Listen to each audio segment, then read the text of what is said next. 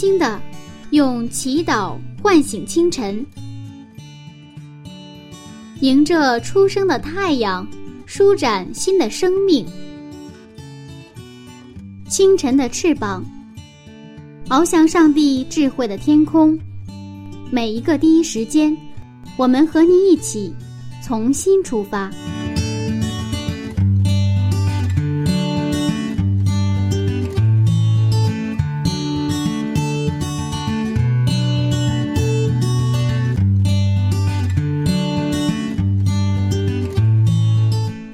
间与上帝相遇。精彩人生从上帝开始。嗨，收音机前亲爱的朋友，早上平安！欢迎收听希望之声福音广播电台。接下来您将听到的节目是由柚子在每个周末的第一时间为您带来的《清晨的翅膀》早灵修栏目。新的一天开始了，你的心情还好吗？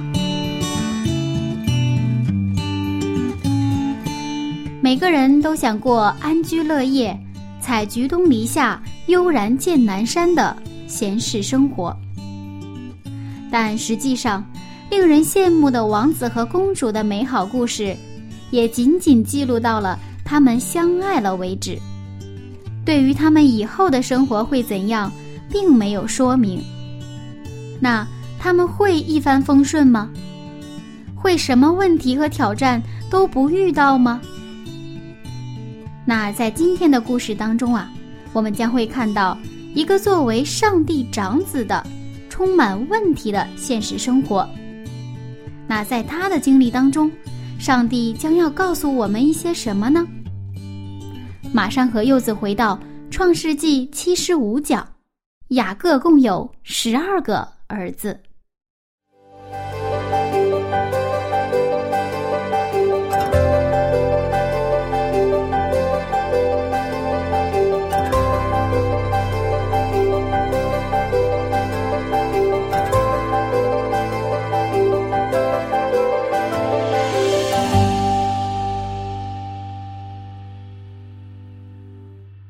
牧师，不知道您到现在呃还有没有同学会呀、有啊，我们是大学同学有这个同学会。哦，嗯、第一次是在二十年前吧，就是二十周年的时候，嗯我们有了一次。然后去年我们还有一次。啊，这个同学会的话，就是呃，第一次我去了，第二次去年的时候我没去上。啊，其实特别想去，啊为什么呢？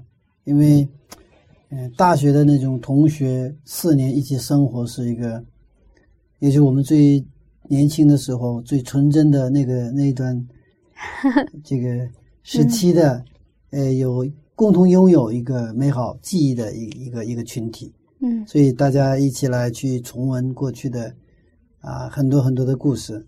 虽然有些故事吧，就讲了很多次了，但是每一次讲起来我们都很新鲜。嗯啊，那个是让我们回到那个年代，啊，嗯，但是呢，每一次呃同学会，啊我们现在我们也有一个在微信上有一个群，嗯。有一个我们班的一个群，那么这个群上我们经常也有交通，啊，反而现在年龄越大，好像这种关系越来越有近了，啊，不过这个有很多这种高兴的事情之外啊，也有一些让我们一些隐隐作痛的事，嗯。因为，嗯、我们的同学当中也有人已经故去了，哦。呃，我们不用这个死了或者是故去的这种表现，我们自己有一个共同的一个语言，就是嗯。没了。啊嗯，一说没了啊，这个呃中性的一个词吧，嗯嗯，避开那个死这个词哈，有交通事故，也有因为疾病，啊、各种各样的原因吧，啊、有没的同学，那么嗯。这些事情呢，也是让我们呃也是比较难受哈，难过嗯。哈，嗯，难过，也是因为情感上不太容易接受，就是说这种喜乐和什么呀，悲伤是共存的。参半的，啊，嗯。好与坏也是共存的。那么今天的故事，雅各共有十二个儿子，他经历差不多三十年的奔波之后，再回到家乡的时候，他的人生也经历了酸甜苦辣，有让他得意的，也有他让他伤心的。我们看《创世纪》三十五章十三十五章的二十七节，《创世纪》三十五章二十七节，雅各来到他父亲以撒那里。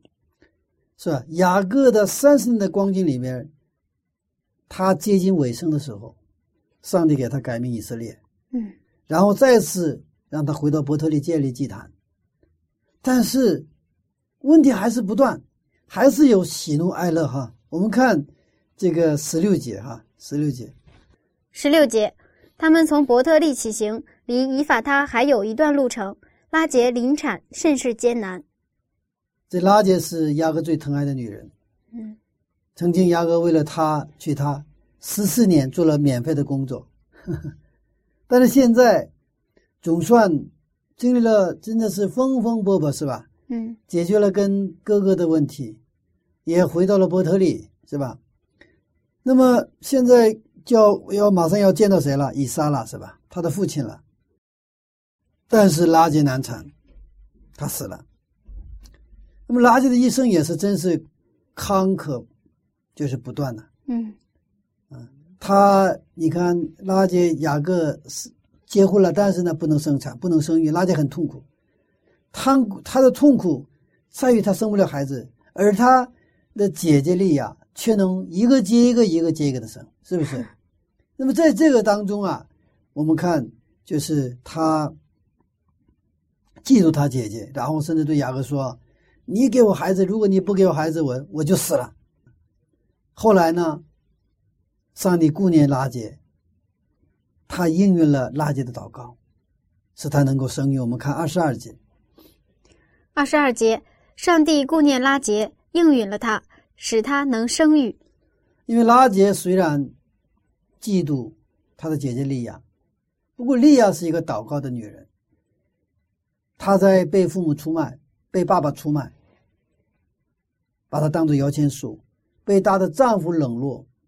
那这个境况当中，实际上利亚只能走向祷告，只想把自己的所有的苦水倒在上帝面前。那上帝看顾了利亚，让她生育。那么拉结虽然嫉妒他，不过他慢慢的也效法谁呀、效法这个利亚。虽然他就是很受那个雅各的宠爱，但是他生不了孩子，他心里也有苦处嘛。刚开始把他倒给谁？倒给雅各，但是解决不了。最后呢，也他也像利亚一样走向了上帝，就通过祷告。那么上帝呢，听允应允了他的祷告，使他能生育，是吧？嗯所以终于他有了一个一个儿子，然后他特别来劲，再加一个，所以他的名字叫什么？约瑟，约瑟是增添的意思嘛，是不是？那么这个增添这个名这个名字上再给我一个这个呢？上帝也是应允了，所以现在他要再生第十二个儿子，但是他这个时候他有双重的痛苦。为什么是双重的痛苦呢？因为以色列当时的文化，其实跟中国也差不多，到底是生女儿还是生儿子，是个很重要的问题。如果你要生了女儿，就可能被休妻；嗯生了儿子，这个一家人皆大欢喜。所以拉姐有双重的痛苦，一个是生产的痛苦，他生产本身难产嘛，生不下来，很痛苦。另一方面，他现在还不知道这个，不像现在上医院做 B 超啊什么的哈，他不知道这个生出来的是儿子还是女儿，他内心里非常的熬煎，在所以有有这种双重的这种痛苦当中，他在就是也是去那个哪里啊，就在路上是吧？嗯就是依法他的路上，嗯，离离以法他还有一个路程的时候，他就路上临产。嗯。那当时的这种文化是符合圣经的吗？在中国也有这种重男轻女的习惯啊。那我们应该怎样看待生男孩和生女孩这样的事情呢？当然，这种文化，这个这个本身它是这个跟圣经的原则是不一样的，因为上帝是、无论是男性女性是吧？嗯呃，男人女人，他上帝是一样的儿女嗯，他是一个平等的人格。当然，他的功用不一样，但是他的这个特点呢是不一样的，是吧？男人有男人的特点，女人有女人的特点。但是的话，他后来啊，因为实际的在这个生活当中，啊，这个靠力气嘛，对不对啊？无论是你牧羊、放羊还是种地啊，他需要力气，男人的力气大。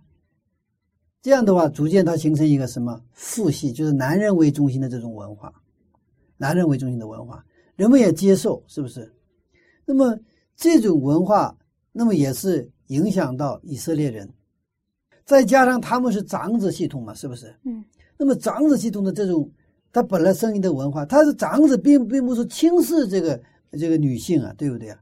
但是呢，他跟当时的风俗跟他们的这种，就是结合在一起的时候，就是他们也有这种接受了这个观念，什么观念？重男轻女的这个观念。所以他们生了女儿，生了女儿，他就不是很重视，甚至可以休妻。哦，不过这个时候，当他非常痛苦的时候，这个收生婆还是鼓励他。我们看十七节，十七节正在艰难的时候，收生婆对他说：“不要怕，你又要得一个儿子了。他就鼓励他：“你现在不要担心，你生这个女儿哈，你又要得儿子了。”这约翰福音十六章二十一节，他就也是提到啊这种苦楚。夫人生产的时候就忧愁，因为她的时候到了，既生了孩子，就不再纪念那苦楚，因为欢喜世上生了一个生了一个人。嗯，那我们接着看第十八节哈。十八节，他将近于死，灵魂要走的时候，就给他儿子起名叫卞俄尼，他父亲却给他起名叫卞雅敏。这个卞啊，卞俄尼这个名字就是忧伤的儿子这个意思。不过我们在这儿看到他的父亲雅各，就是第一次他用了给他起名叫卞雅敏，卞雅敏是右手的儿子。那么他十二个儿子的话。前十一个儿子都是这个，要不是利亚，要不是拉杰起的名字。嗯，那么最后一个便雅敏就是这个难产的这个这个儿子哈，呃，是爸爸给他起名字。他否定了这个忧伤的儿子，不，他不是忧伤的儿子，是什么？是右手的儿子。嗯，我们也在圣经里多处看到这个“右”啊，提到“右”字的。那这个“右”有什么特别的含义吗？这个右手是这个在圣经当中是它是一个是一个立哇利约的一个概念，立约啊，对立约的是上帝是一个用右手哈，嗯，呃，在以色列文化是这个右是这个中国是男左女右嘛，是吧？嗯，就这个左为先嘛，左为尊，那个以色列文化是右为尊，所以他这个呃这个立约的时候，他两个人握手是他都是握右手。嗯啊，用右手，所以经常听到上帝的右手，上帝的右手，对不对啊？嗯。但是保卫这个意味着什么？上帝的恩典和上帝的保护，也就是说，右手的儿子是意味着什么？这是上帝的恩典，上帝的礼物，是上帝保护的孩子。嗯啊，所以这个是他的爸爸实际上给他起的名字，什么？是一个一个，他也是他的信仰的告白，就是那个忧伤的儿子，这是只是看到现实，确实很忧伤，对不对啊？嗯。哎呀，这个拉姐一生，就是总算熬到日子，熬到头了，是吧？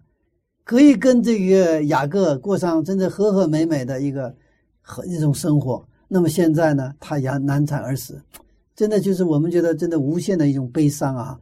所以这是现实，所以给他起一个什么忧伤的儿子。但是雅各说 no，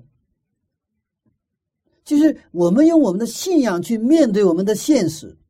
其实这种情况我们也是常常遇到。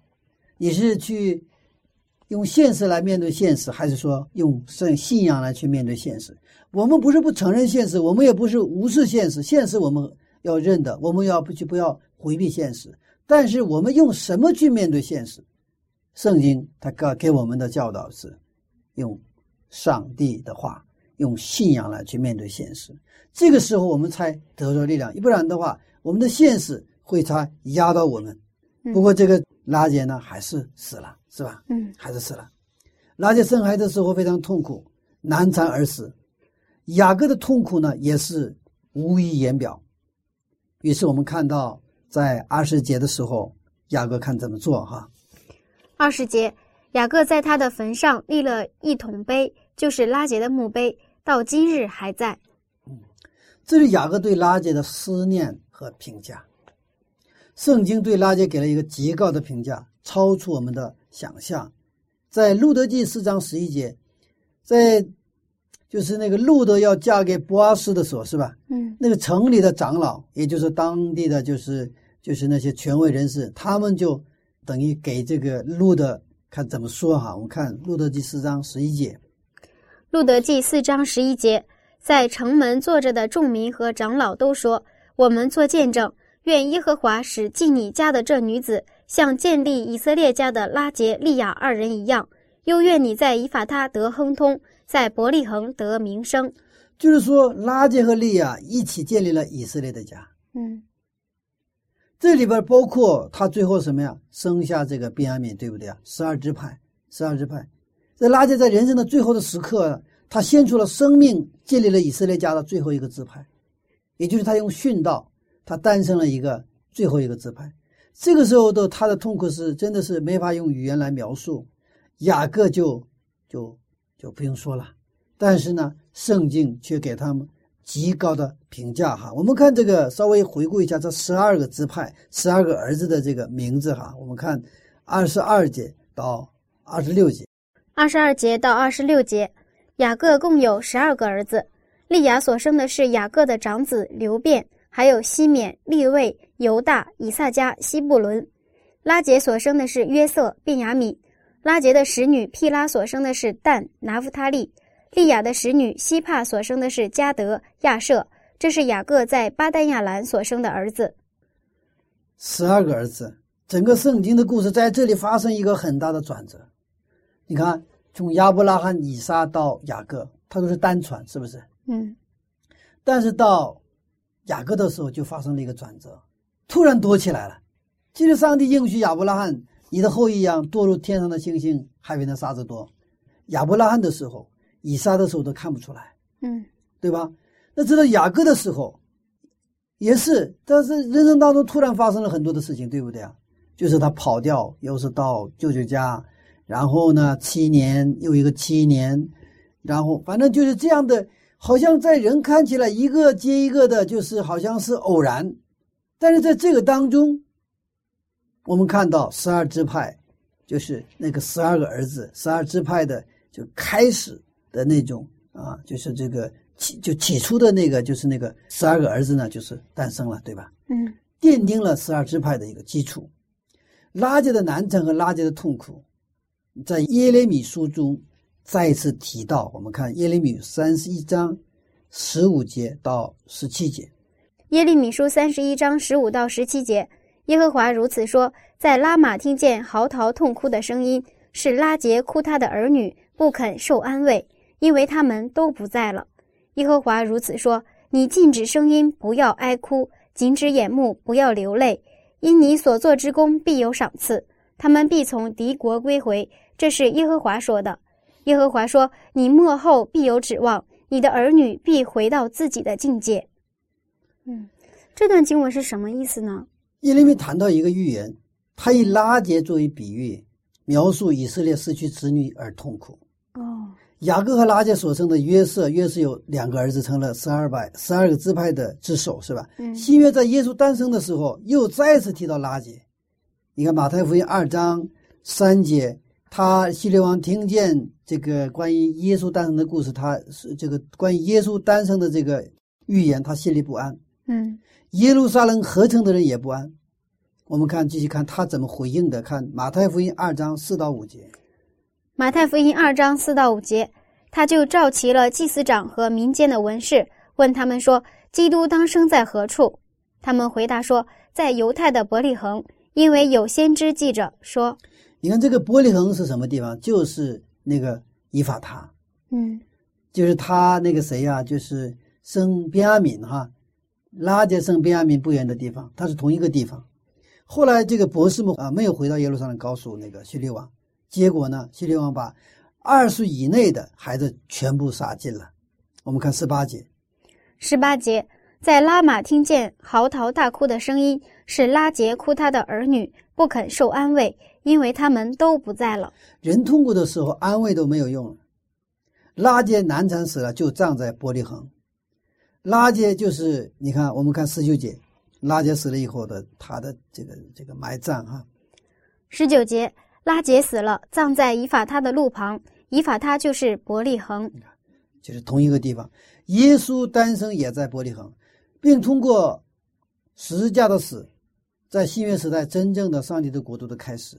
如果我们把旧约读好了，特别是创世纪读好了，对新约的理解的广度和宽度是那是另外一个天地。好，雅各回到呃伯特利，雅各回到伯特利，但是雅各的问题其实没有结束，雅各家的问题还是问题多多的家。嗯，我们看二十二节，二十二节，以色列住在那地的时候，流便去与他父亲的妾毗拉同寝，以色列也听见了。雅各共有十二个儿子，为什么刘辩会做这样的事情呢？难道他不知道这是上帝禁止的吗？是啊，这个雅各的家真的是一个问题多多的家，嗯而且是这个雅各的心灵啊，一而再再而三的受偶见，是痛苦，是吧？嗯他的这个第一次跑路，第二次跑路，女儿问题，儿子杀人的问题，对吧？现在又生了这个儿子跟这个妾的问题，是吧？嗯雅各听见了，默不作声。关于这一块，在这个华爱伦的《先知与先知》当《先知与先知》是这样描述的：雅各的罪以及随之而来的一连串事件，曾发出邪恶的影响。这种影响在他种植的品格和生活上显明了恶毒的果子。在他的种植长大成人之后，他们曾犯了严重的过失，多妻制度的结果在他家庭当中显出来了。这可怕的邪恶容易使爱心的泉源干枯，而它的影响能疏远最神圣的关系。嗯，其实，在我们做出错误选择的时候，上帝并不直接干预，上帝尊重我们的自由意志。但是，当我们做出的选择，直接的结果我们要自己来承担的。那现在雅各听见了这个故事，但是沉默不语。后来在四十九章预言就谈到了流变。我们看创世纪四十九章的第三节和第四节。创世纪四十九章三到四节，刘辩呐，你是我的长子，是我力量强壮的时候生的，本当大有尊荣，权力超重。但你放纵情欲，滚沸如水，必不得居首位，因为你上了你父亲的床，污秽了我的榻。其实，雅各听见这个消息的时候，他虽然沉默不不说话，嗯但是他是在绝望的喊叫，因为声音已经代表不了他的他的心情。痛苦。就是说，此时无声胜有声。嗯这个时候那种绝望的心情，我们在读圣经的时候好像能够听见，就是他沉默不语的时候，嗯我们好像多少能感受一点当时雅各的这种心情。他亲爱的妻子现在拉结死了，长子呢刘辩又犯了什么这样的一个罪？雅各的家庭并不是一个我们想象的那样的一个十全十美的家庭，这就是我们的现实。即便是在这样的问题当中，要关注的不是他的问题，要聚焦的是他人生中的每个瞬间苦难、矛盾、挑战。在这个当中，雅各所走向的方向是，他成就上帝约的路。嗯，这是关键，不是因为挑战、苦难，上帝的约不能成就。其实，在我们的生活里，也会有很多的破碎，甚至我们自己会犯很多的错误，不堪回首。这样的时候，上帝还会继续使用我们吗？是啊，我们其实多多少少都有一些问题，嗯而且可能有些人有不堪回首的往事。嗯但是，即便的时候，即便这样的时候，上帝还会接纳我们，还能使用我们吗？那雅各不堪回首，嗯，对吧？虽然上帝应许他要成为约的传承者，对不对啊？他有很多的毛病，而且他的一生充满各种各样的坎坷曲折，他的心灵备受熬煎，对不对啊？无论他逃跑的路时候，还是到舅舅拉班的家里，对吧？那二十年，还是回来的路上，还是在雅伯渡口，对吧？还是在世间城东，还是以后他在那个就是在这个他的这个妻子拉姐难产而死的时候，还是又是他的长子刘辩在家里犯出这样的一个一个罪的时候。你看，我们一生这个雅各他所经历的那个心路历程啊，我想一般的人是难以承受的，是吧？而他自己呢，又骗人，对吧？嗯，又用诡计，然后呢，他又是什么这个娶两个妻，四个四个老婆了，对吧？然后又去默认他的儿子们那个犯犯杀人的罪，是不是？上帝还接纳这个雅各吗？雅各共有十二个儿子，这个过程是真是充满挑战。我们的上帝是立约的上帝，也是守约的上帝。上帝必定成就与我们所立的约和他对我们的计划，也对那个雅各的计划。其实我们人生的很多事情能解释，但是也有很多的事情你说不清楚。即便在这个事实我们说不清楚，我们解释不清的时候，我们也不放弃，就是因为我们所信的上帝是立约的上帝，信实的上帝。可能在你我的家庭中，在你我的生活当中发生很多的事情，也有很多不堪回首的往事，还有不愿意提起的那心里隐隐作痛的事情。你今天还在经历着一些苦难，你无法搞清楚它的缘由，但是你今天回到圣经。你不放弃对上帝的信心，那么上帝对你的计划必定成就，上帝必悦纳你。当你回转归到他的名下的时候，所以我们不要集中于我们痛苦的瞬间，嗯，我们去仰望为我们的信心创始成终的那一位耶稣基督。嗯，所以雅各在这样的痛苦当中、熬炼当中，他还在自己的失败、挫折当中，他学会了。在各样的问题当中，仰望上帝，抓住上帝的约，所以雅各同十二个儿子一起打下了以色列国度的基础。嗯，雅各个人有很多的问题和软弱，但是雅各是一个真正的信仰者。嗯，我们知道，我们最后就会看到雅各的十二个儿子一起来建立了什么以色列的家，他十二个儿子一个都没有丢下。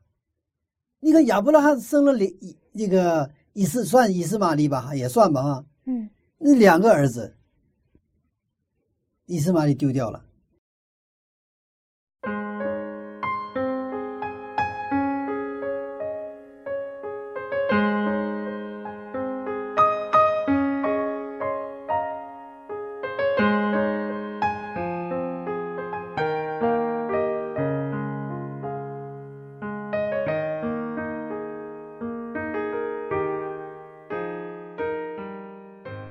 个人在评价或者提说另一个人的时候啊，常常会说到这个人太现实了，总是提一些生活里的实际问题，就好像他打破了我们对美好生活的向往一样。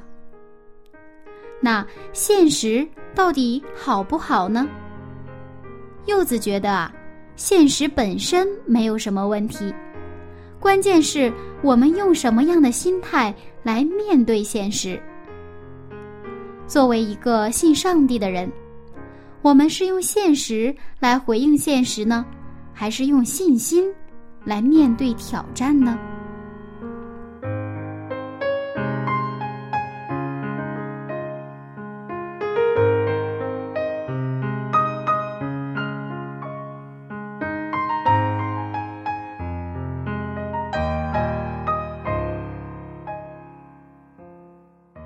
前几天，柚子问牧师一个问题：“牧师啊，我现在的环境令我感觉很不好，我不知道该怎么办了。”牧师的回答也是我早就预料到的：“你是相信自己的感觉，还是选择相信上帝呢？”嗯，是的，道理呀，我们都明白，但是遇到实际问题的时候。我们就需要做一个选择了，亲爱的听众，您正在面临什么呢？痛苦的瞬间，是否将您压垮而忘记依靠上帝呢？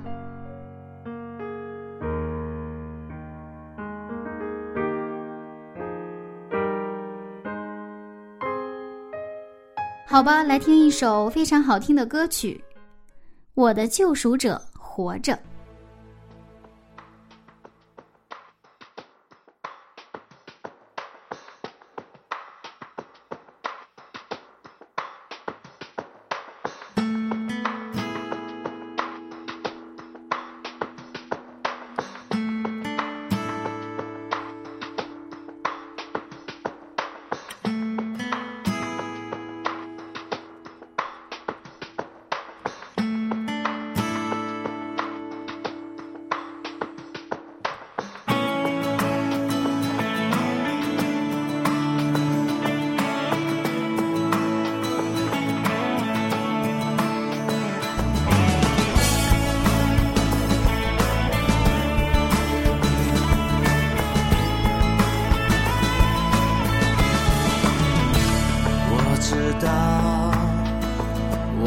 救赎者活着，他是永活的主。当我在深谷迷失时，他领我走这一路。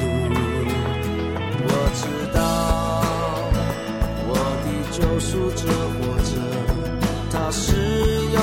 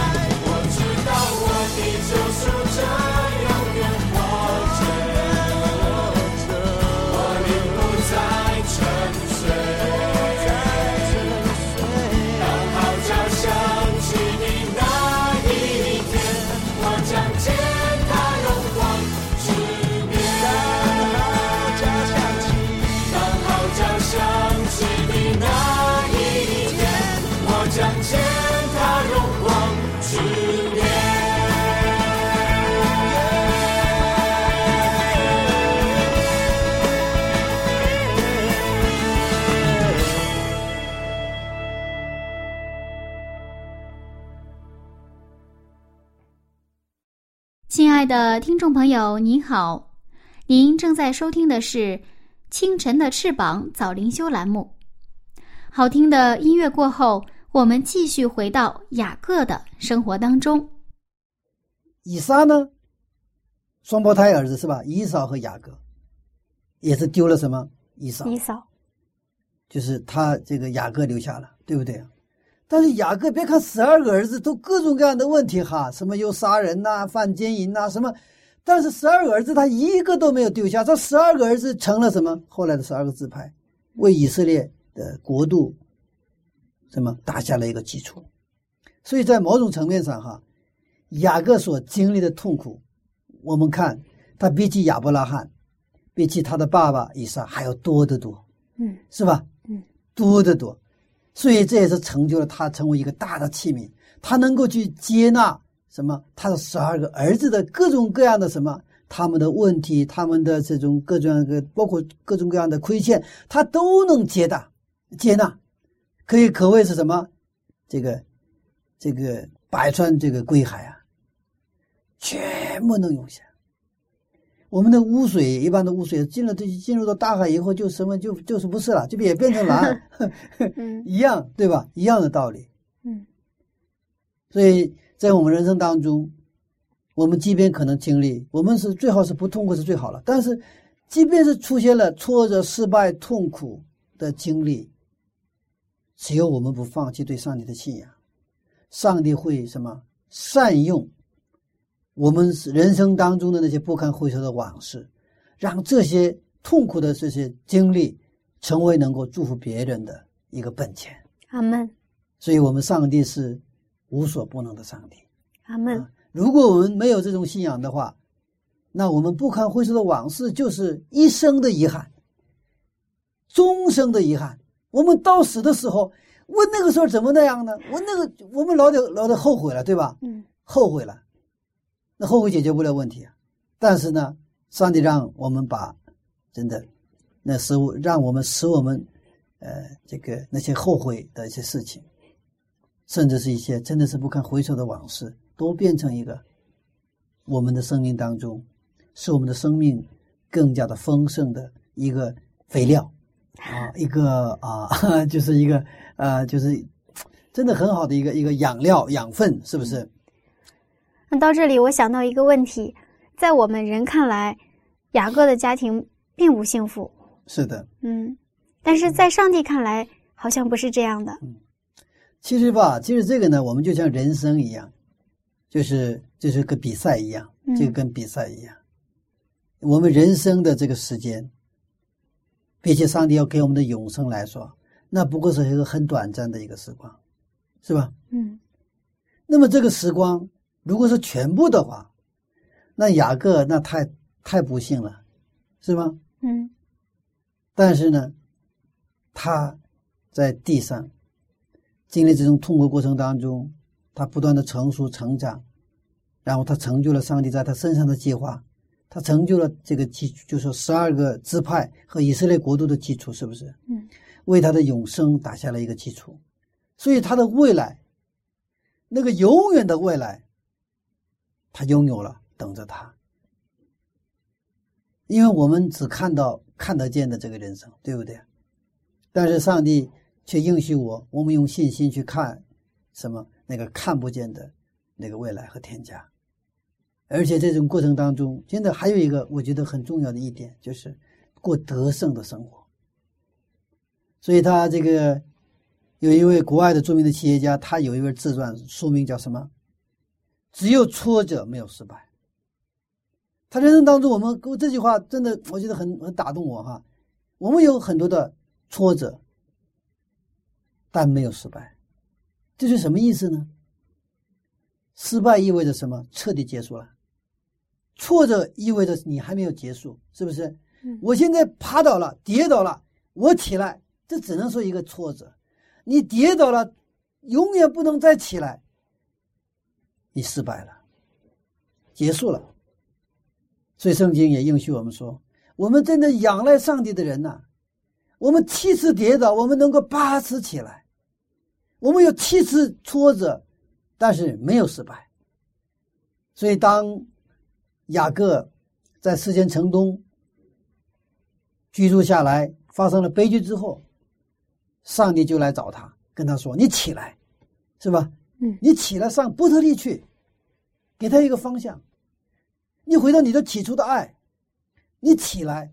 他如果不起来，在那儿只是抱手完了跌倒的话，不能再起来的话，他就失败了。那雅各的失败，这个就不得了了。他不是他一个人的失败，是整个上帝计划的失败。嗯但是雅各起来了。我们的上帝是得胜的上帝，所以在我们人生当中，我们都会经历一些挫折、一些痛苦。但是，这是让我们去经历什么？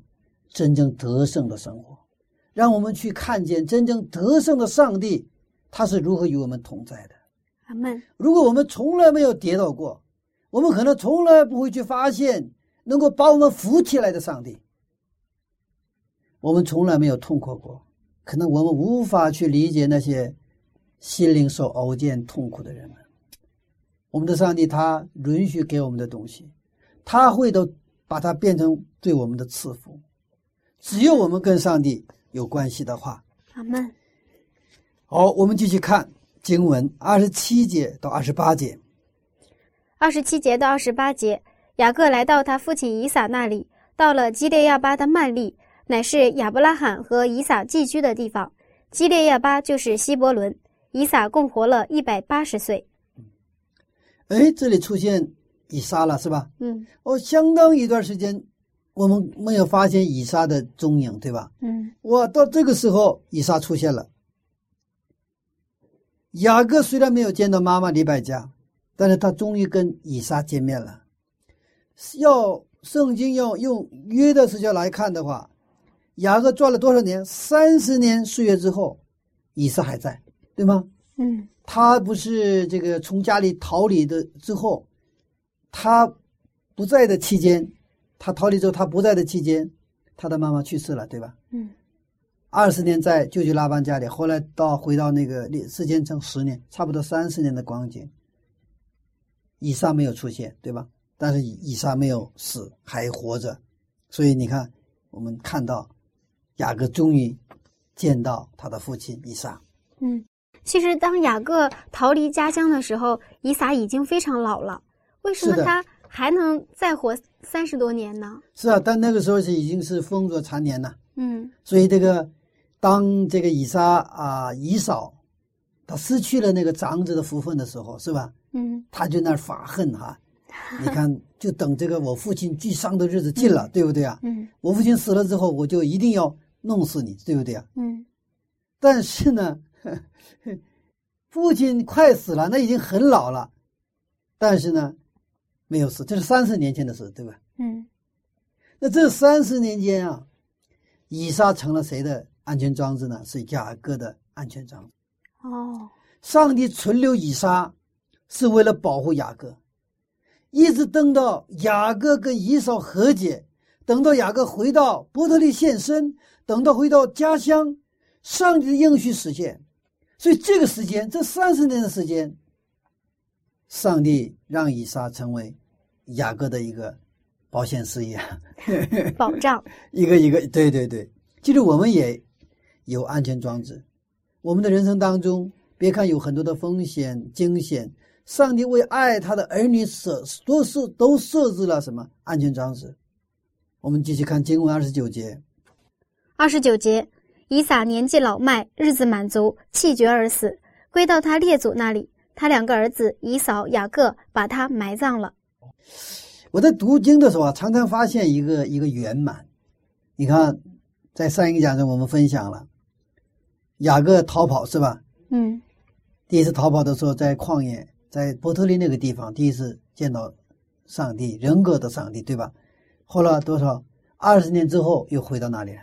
哎，不是啊，三十年之后了，对吧？嗯一个很好的一个圆满，转了一圈回来。我们今天看到两个儿子以扫和雅各一起埋葬他的父亲谁呀、以撒，又是一个圆满，对不对啊？嗯那么三十年前，应该三十多年前了，哥俩反目，对不对？嗯，因为长子的名分和福分，哥俩反目。反目之后，从此就是这个雅各就开始一生动荡不安的人生，对不对啊？那后来这两个儿子和解了，对不对啊？然后他的父亲去世的时候，这个哥俩一起来给父亲送葬，啊，这个很很美的一个一个图景，对不对啊？如果那个那个那个以以撒的这个葬礼当中，一个来一个没来，或者是他俩到那个时候还没有和解，对不对啊？来是来了，但是他俩都不说话，那将会是这样的一个情形。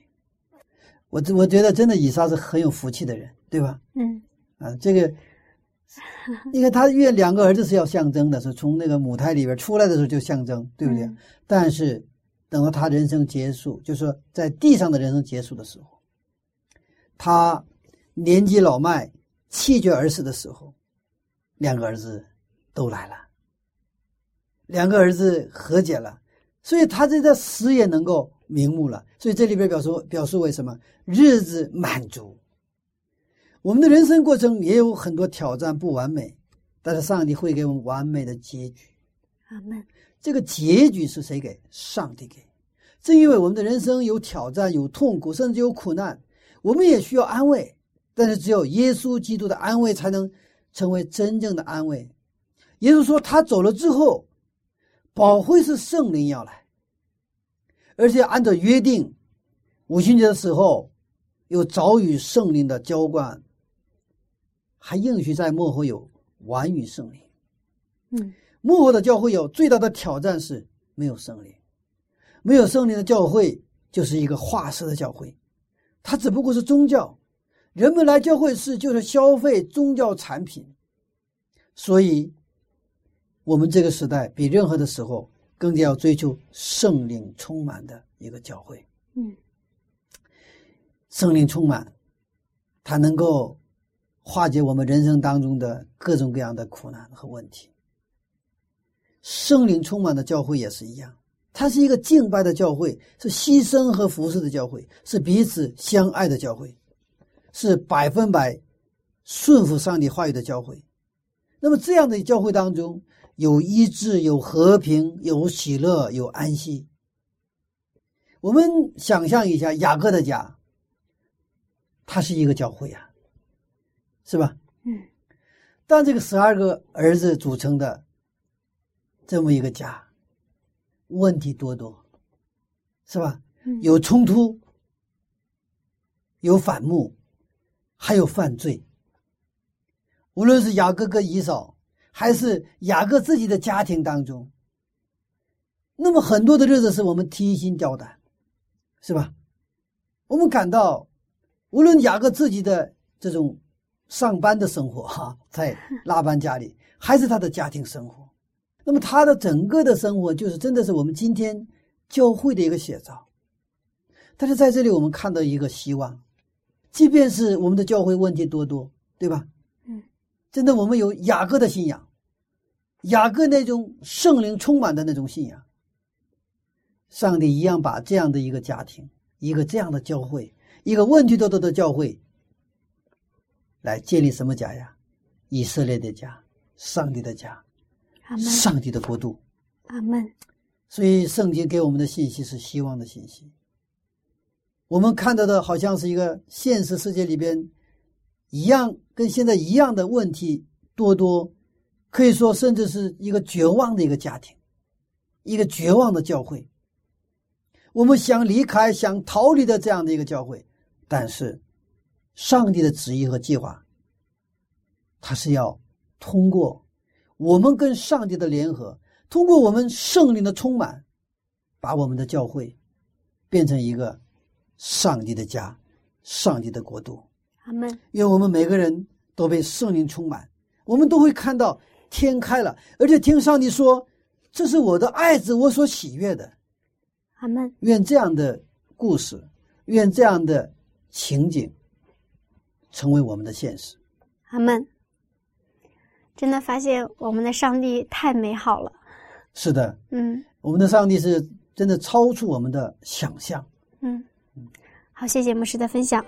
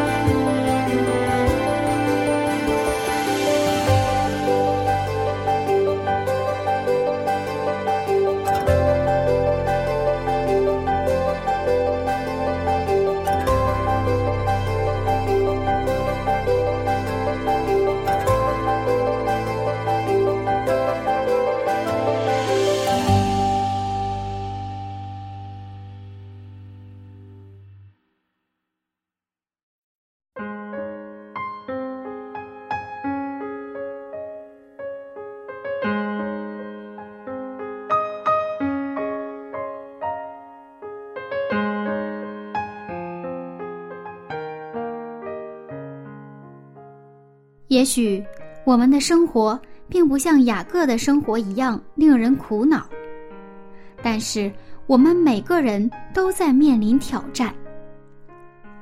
尽管雅各的家庭并不完美，但是上帝通过不完美的雅各家族，却成就了他伟大的计划。亲爱的朋友，不要放弃对上帝的信靠。我们一起期待上帝即将给我们的美好结果吧。下面，柚子邀请您一起来祷告。荣耀的天赋上帝，我们感谢您。谢谢您在任何环境中，您从来都没有失控过。求您帮助我们，因为我们面临的环境和问题让我们痛苦和绝望。求您给我们信心，像雅各一样不放弃对您的信靠。求您的旨意成全，让我们能和您一起享受美好的结局。奉耶稣基督的名祈求，阿门。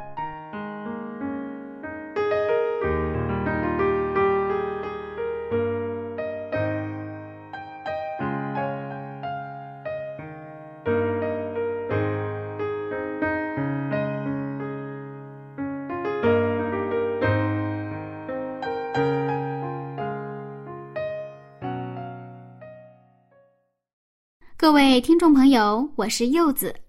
今天我的节目马上就要结束了，那这个早晨您有收获吗？如果您觉得我们的节目对您有帮助，不要忘了邀请您的朋友一起来听哦。那下次分享我们再见了，拜拜。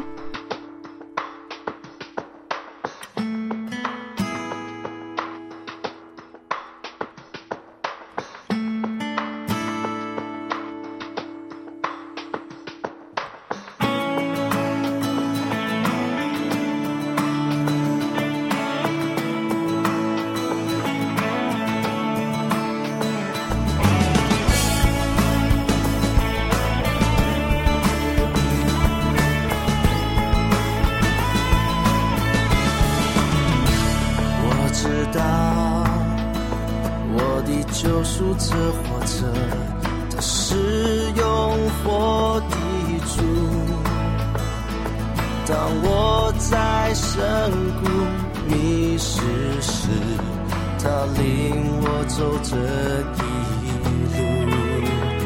我知道我的救赎者活着，他是